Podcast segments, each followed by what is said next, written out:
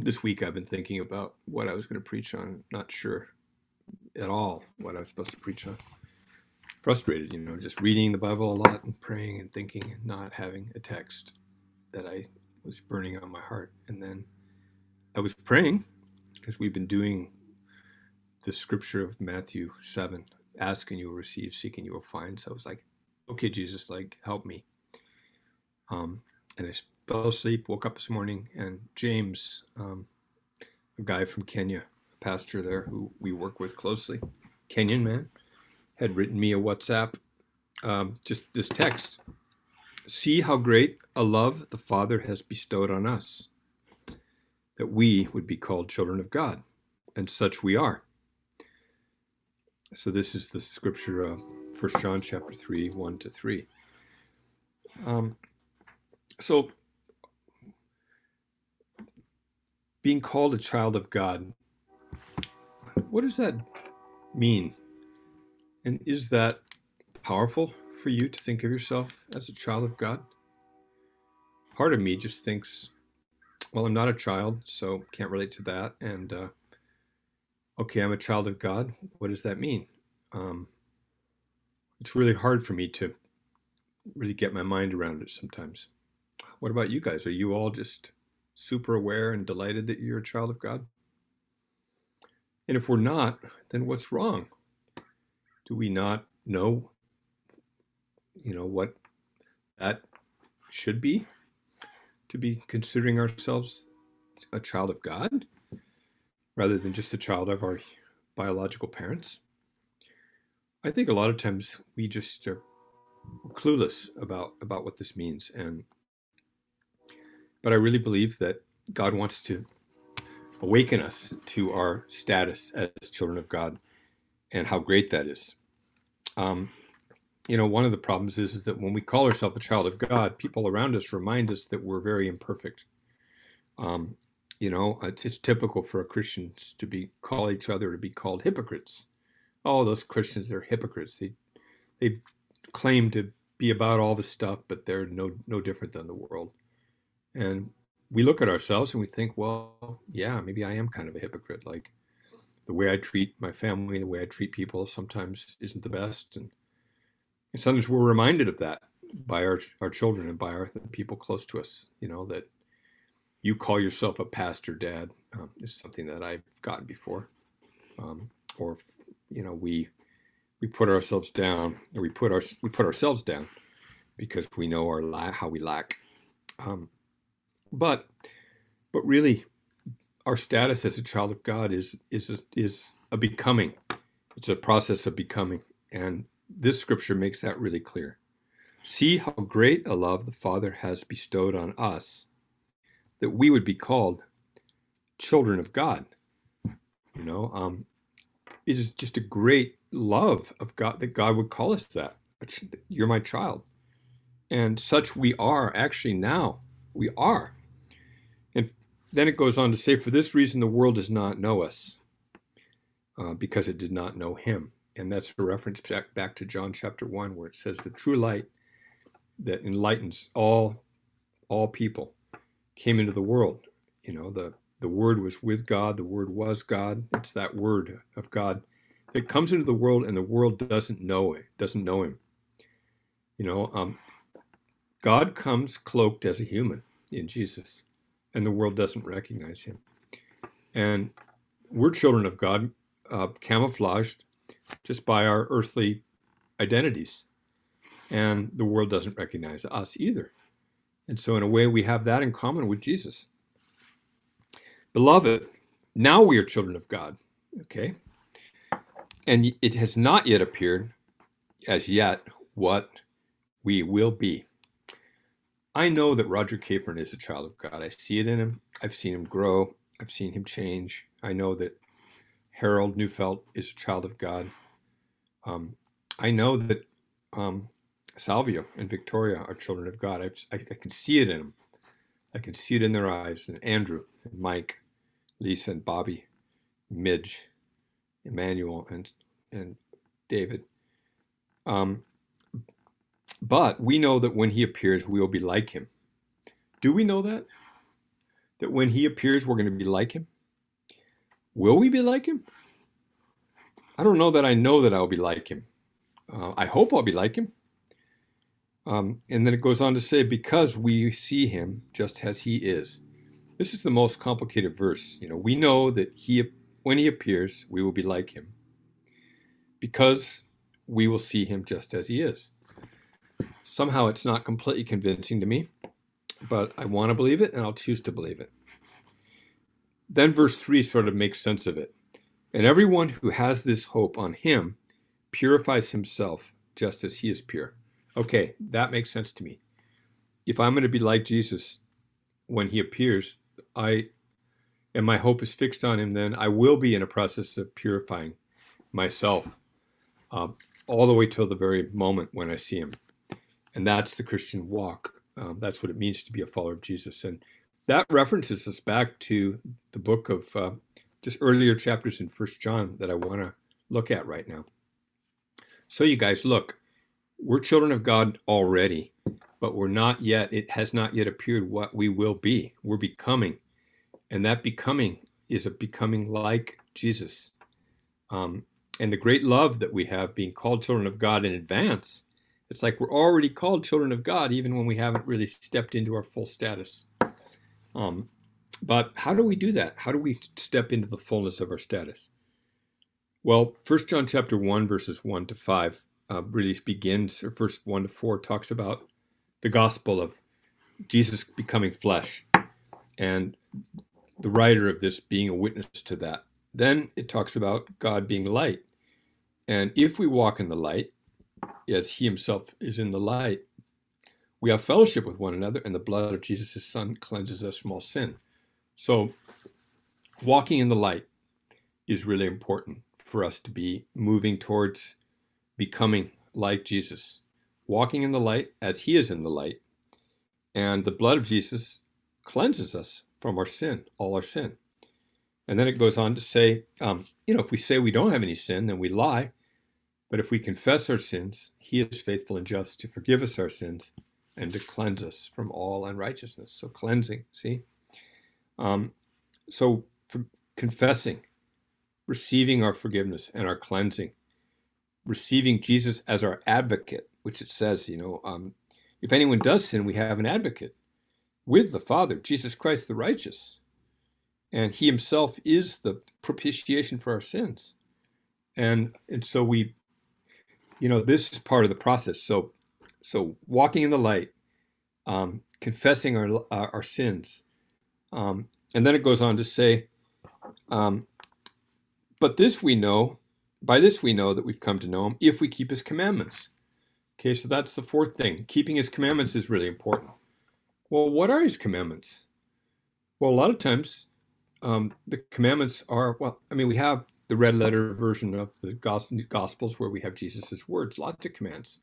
Love your enemies, pray for those who persecute you, uh, do good to those that, that mistreat you, um, you know, forgive, all the different commands of Jesus are, those count as some of the commands for sure.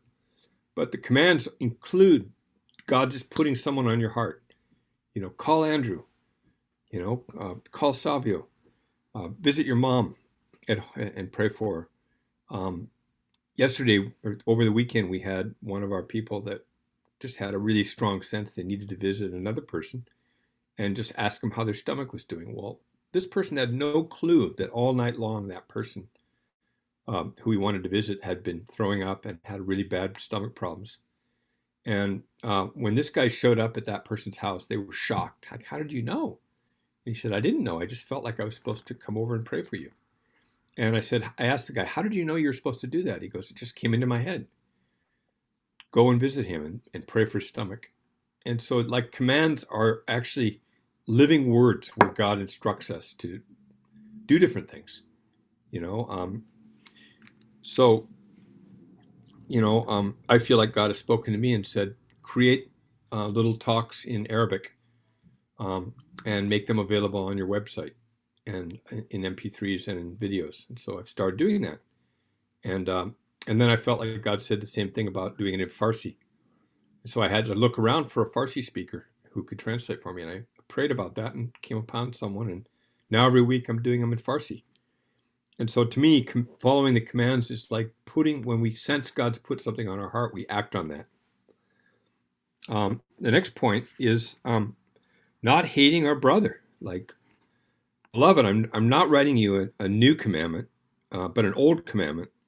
Um, and then he goes on and says, um, the one who says in, that he is in the light and yet hates his brother or sister is in the still in the darkness. But the one who um, but you know we're called to love love our brother and sister um, and that's that's essential for you know being able to move towards being like jesus and um, next is don't love the world or the things of the world. Um, and i was saying well so i'm not supposed to love my wife? And gracie says i'm not a thing bob. I'm a person. So i go oh yeah okay that's right. So we're supposed to love each other because we're not things. But you know what does it mean to not love the things of the world? I think that would be pretty hard for a lot of us. Be hard for me. There's some of that outdoor equipment that I order that is super uh, lightweight and warm for hiking. Stuff that I justify that I like, um, that I want to be able to wear. That's, um, you know, like my new uh, trekking poles. Like, I mean, are those things bad? Um, no, but don't love the things of the world because all that is passing away. Don't store up for yourselves treasures on earth where moth and rust corrupt and thieves break in and steal, but treasure, store up yourselves treasures in heaven. That's what he's saying here too, right? For where your heart is, there your, where your treasure is, there will your heart be also. Next, he talks about how uh, antichrists are coming, and there's already many in the world, and so we got to be watching out. You know, um, it's really critical to uh, really uh, embrace Jesus as the Christ, as the Son of God and um, and to not veer away from that and be tempted to think that oh any way leads to God it's all the same. No, I mean uh, the gospel is really a, focused on this individual human being who came, God in the flesh, Jesus of Nazareth, and John, um, the writer of First John, says that. Um, who is the liar but the one who denies that Jesus is the Christ? This is the Antichrist, the one who denies the Father and the Son. So that means Jesus being the Christ is Jesus is the the one who brings liberation, and he does it through the cross, um, not through weaponry and legal systems and coercion and threats and things like that, like our nation states do. So um, next is uh, this mention of um, th- that we have the anointing. Okay, uh, all of us are given um, this anointing, which is uh, Literally, it means the chrisma, the smearing. We have this anointing from God, which is the Holy Spirit upon us. And with that Spirit, we, we, we, we don't have any need for a teacher, it says, because the anointing teaches us everything. And um, you know, this is just uh, powerful. As for you, the anointing which you've received from Him abides in you, and you have no need for anyone to teach you. So, um, and then then it goes on to just um, say, you know, abiding um, is the essential thing. You know, um, you know, we want to abide in Jesus, and all of that uh, is supported once again by this verse: "The one who abides in Him ought himself to walk in the manner that He, Jesus, walked." So, if you and I are really um, fixing our eyes on Jesus and we're walking in the manner that He walked, and we're practicing all these things, you know, walking in the light um, as He is in the light, and the blood of Jesus cleanses us, being in fellowship with one another, uh, confessing our sins, being purified, cleansed of our sins, receiving Jesus' advocacy. Um, you know, all the things that I mentioned. As we practice this, we will become um, who we aren't yet. I mean, we already are children of God. Um, Yet it has not appeared as yet what we will be. But we will all go from glory to glory, moving into our true, uh, the, the, true likeness of, of Jesus, um, who is the one um, that we're becoming like.